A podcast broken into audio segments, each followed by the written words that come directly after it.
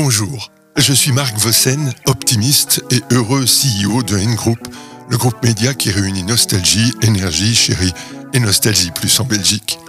Dans Merci, c'est lundi, je sème des graines d'optimisme et d'inspiration pour faire ma part dans la transformation du monde.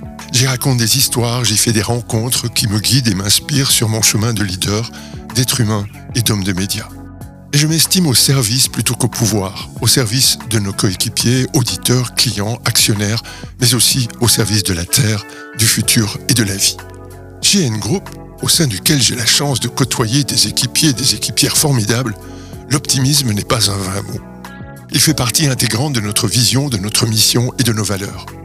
Il prend chez nous de multiples formes. Depuis 11 ans, nous mettons l'humain au centre de la stratégie de l'entreprise, avant la rentabilité.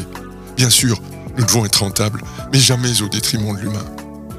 À travers cette humanité, mais grâce aussi à notre neutralité en CO2 depuis 2014, grâce à notre façon constructive de faire de l'info depuis 2015, grâce à notre transformation progressive en entreprise libérée depuis 2016, et grâce à notre engagement en 2020 aux côtés de l'ONU dans la réalisation des objectifs de développement durable 2030, nous contribuons à un monde plus humain, confiant, positif, durable, engagé. En plus de la joie partagée de faire chanter et danser, cette contribution est la raison pour laquelle nous nous levons chaque matin. Aujourd'hui, j'avais envie de vous parler d'une des forces qui musclent mon optimisme, la confiance. M'ont inspiré pour ce podcast Charles Pépin et son livre La confiance en soi, Valérie Malice, ma complice dans Balancer vos ondes positives, et Malcolm Gladwell, l'auteur de Tous Winner. Bonne écoute.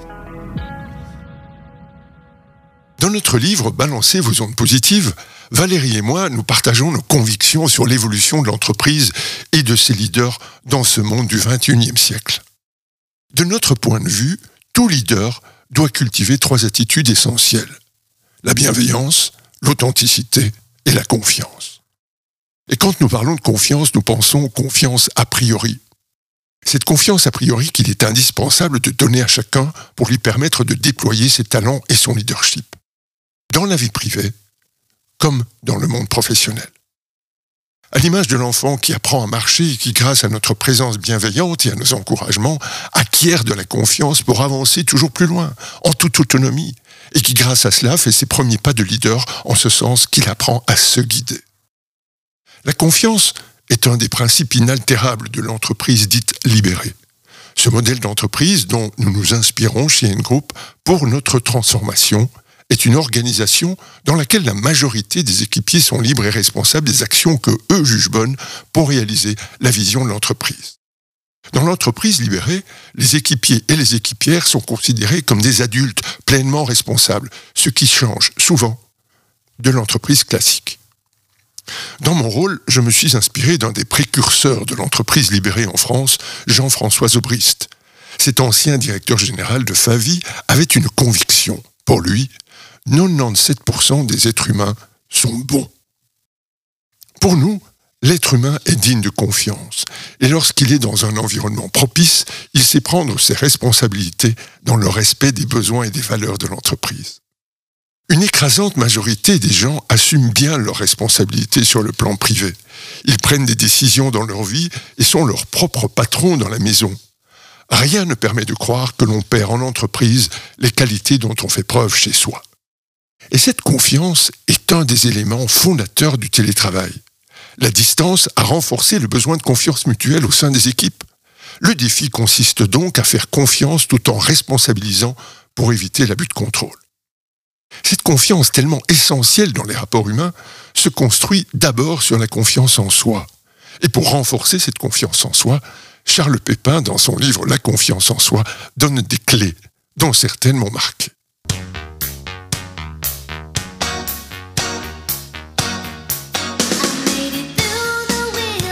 Madonna est une enfant timide qui manque de confiance en elle. C'est à l'adolescence qu'elle rencontre Christopher Flynn, son professeur de danse qui va changer sa vie à l'occasion de la préparation du ballet de fin d'année.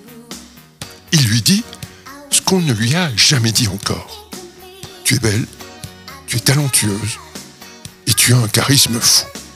Des années plus tard, Madonna expliquera que ces quelques mots avaient changé sa vie. Avant, elle ne croyait pas en elle. Maintenant, elle se voit danseuse à New York. Elle se sent naître à elle-même. Même si cela paraît dérisoire, quelques mots suffisent parfois. Des mots venant du cœur pour donner confiance pour la vie. La preuve avec Madonna, mais aussi avec des dizaines d'exemples dans nos entourages. Cette personne qui donne confiance est une personne amie, selon la définition d'Aristote. Pour lui, un ami, c'est quelqu'un qui nous rend meilleurs. À son contact, nous nous sentons bien, nous nous ouvrons à des dimensions du monde ou de nous-mêmes que nous ne connaissions pas. Nous développons réellement en acte des talents que nous n'avions que potentiellement en puissance. L'instant précieux où nous encourageons quelqu'un, un proche, une équipière, un inconnu, où nous mettons en avant un de ses talents, on ne s'imagine pas à quel point nous pouvons changer sa vie. Dans l'autre sens, l'instant précieux où nous recevons la confiance de quelqu'un, un proche, un équipier, un patron, cet instant nous donne des ailes. C'est un carburant, une énergie essentielle.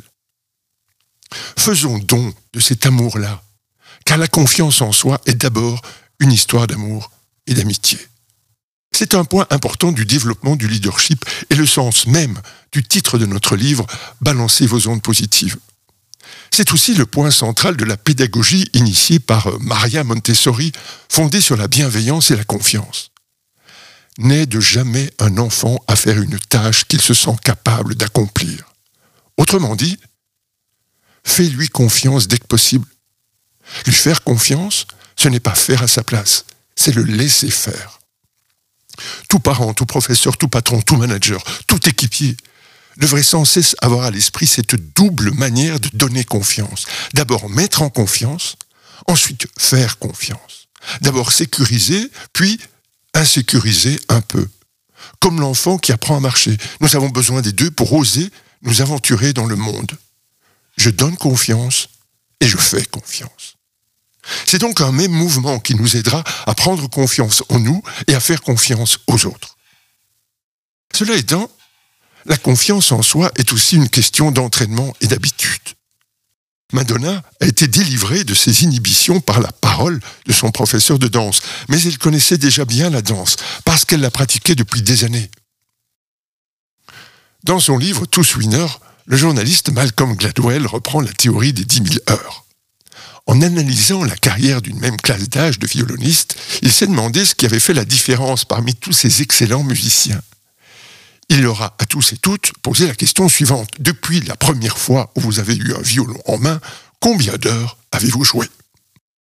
Et il en a retiré des conclusions intéressantes. Ceux qui sont devenus profs ont joué moins de 4000 heures. Ceux qui sont devenus musiciens professionnels ont joué plus de 8000 heures. Quant à ceux qui sont devenus stars du violon, ils ont tous dépassé 10 000 heures de pratique. Il n'y avait pas une seule exception.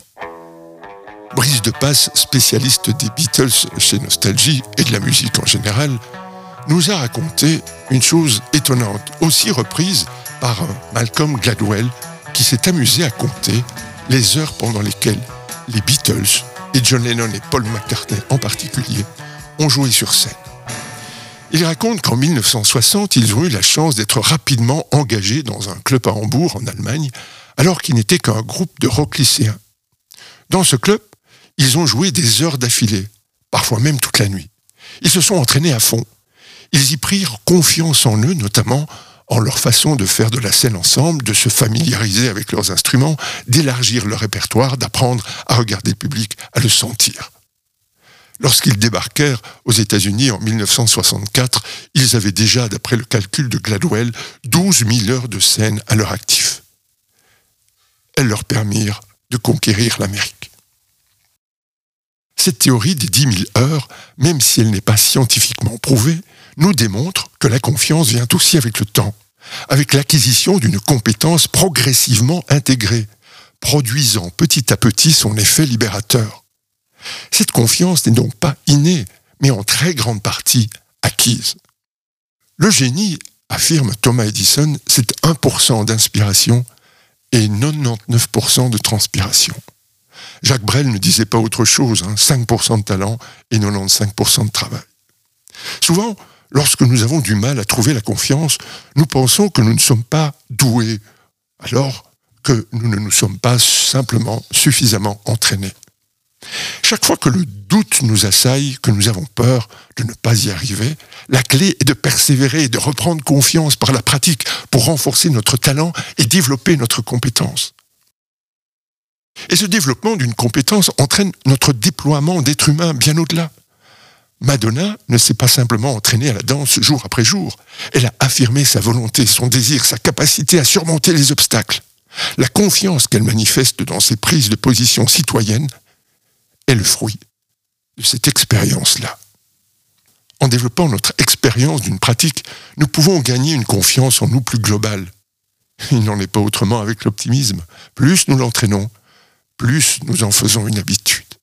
Notre expérience, quelle qu'elle soit, sert alors de point d'appui. Nous avons besoin d'expériences concrètes et aussi de célébrations pour prendre confiance en nous. N'hésitons jamais à fêter nos réussites, aussi petites soient-elles. Elles sont autant d'étapes sur le chemin de la pleine confiance en soi. Nous le sentons d'ailleurs lorsque nous félicitons nos enfants. Nous les invitons chaque fois un peu plus à prendre confiance en eux.